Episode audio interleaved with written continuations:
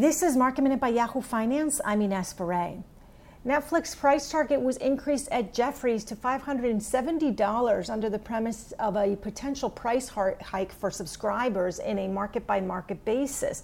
The analyst note says a near-term price increase could add anywhere between $500 million and $1 billion in incremental revenue in 2021. Big Hit Entertainment, the music management agency behind the K-pop group BTS, is going public soon in South Korea.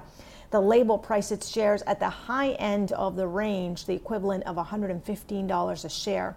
Big Hit is expected to be just that, a big hit when it debuts. Fans of BTS reportedly want to secure shares of the label, saying this is a sign of devotion to the group. For more Market Minute news, head to yahoofinance.com.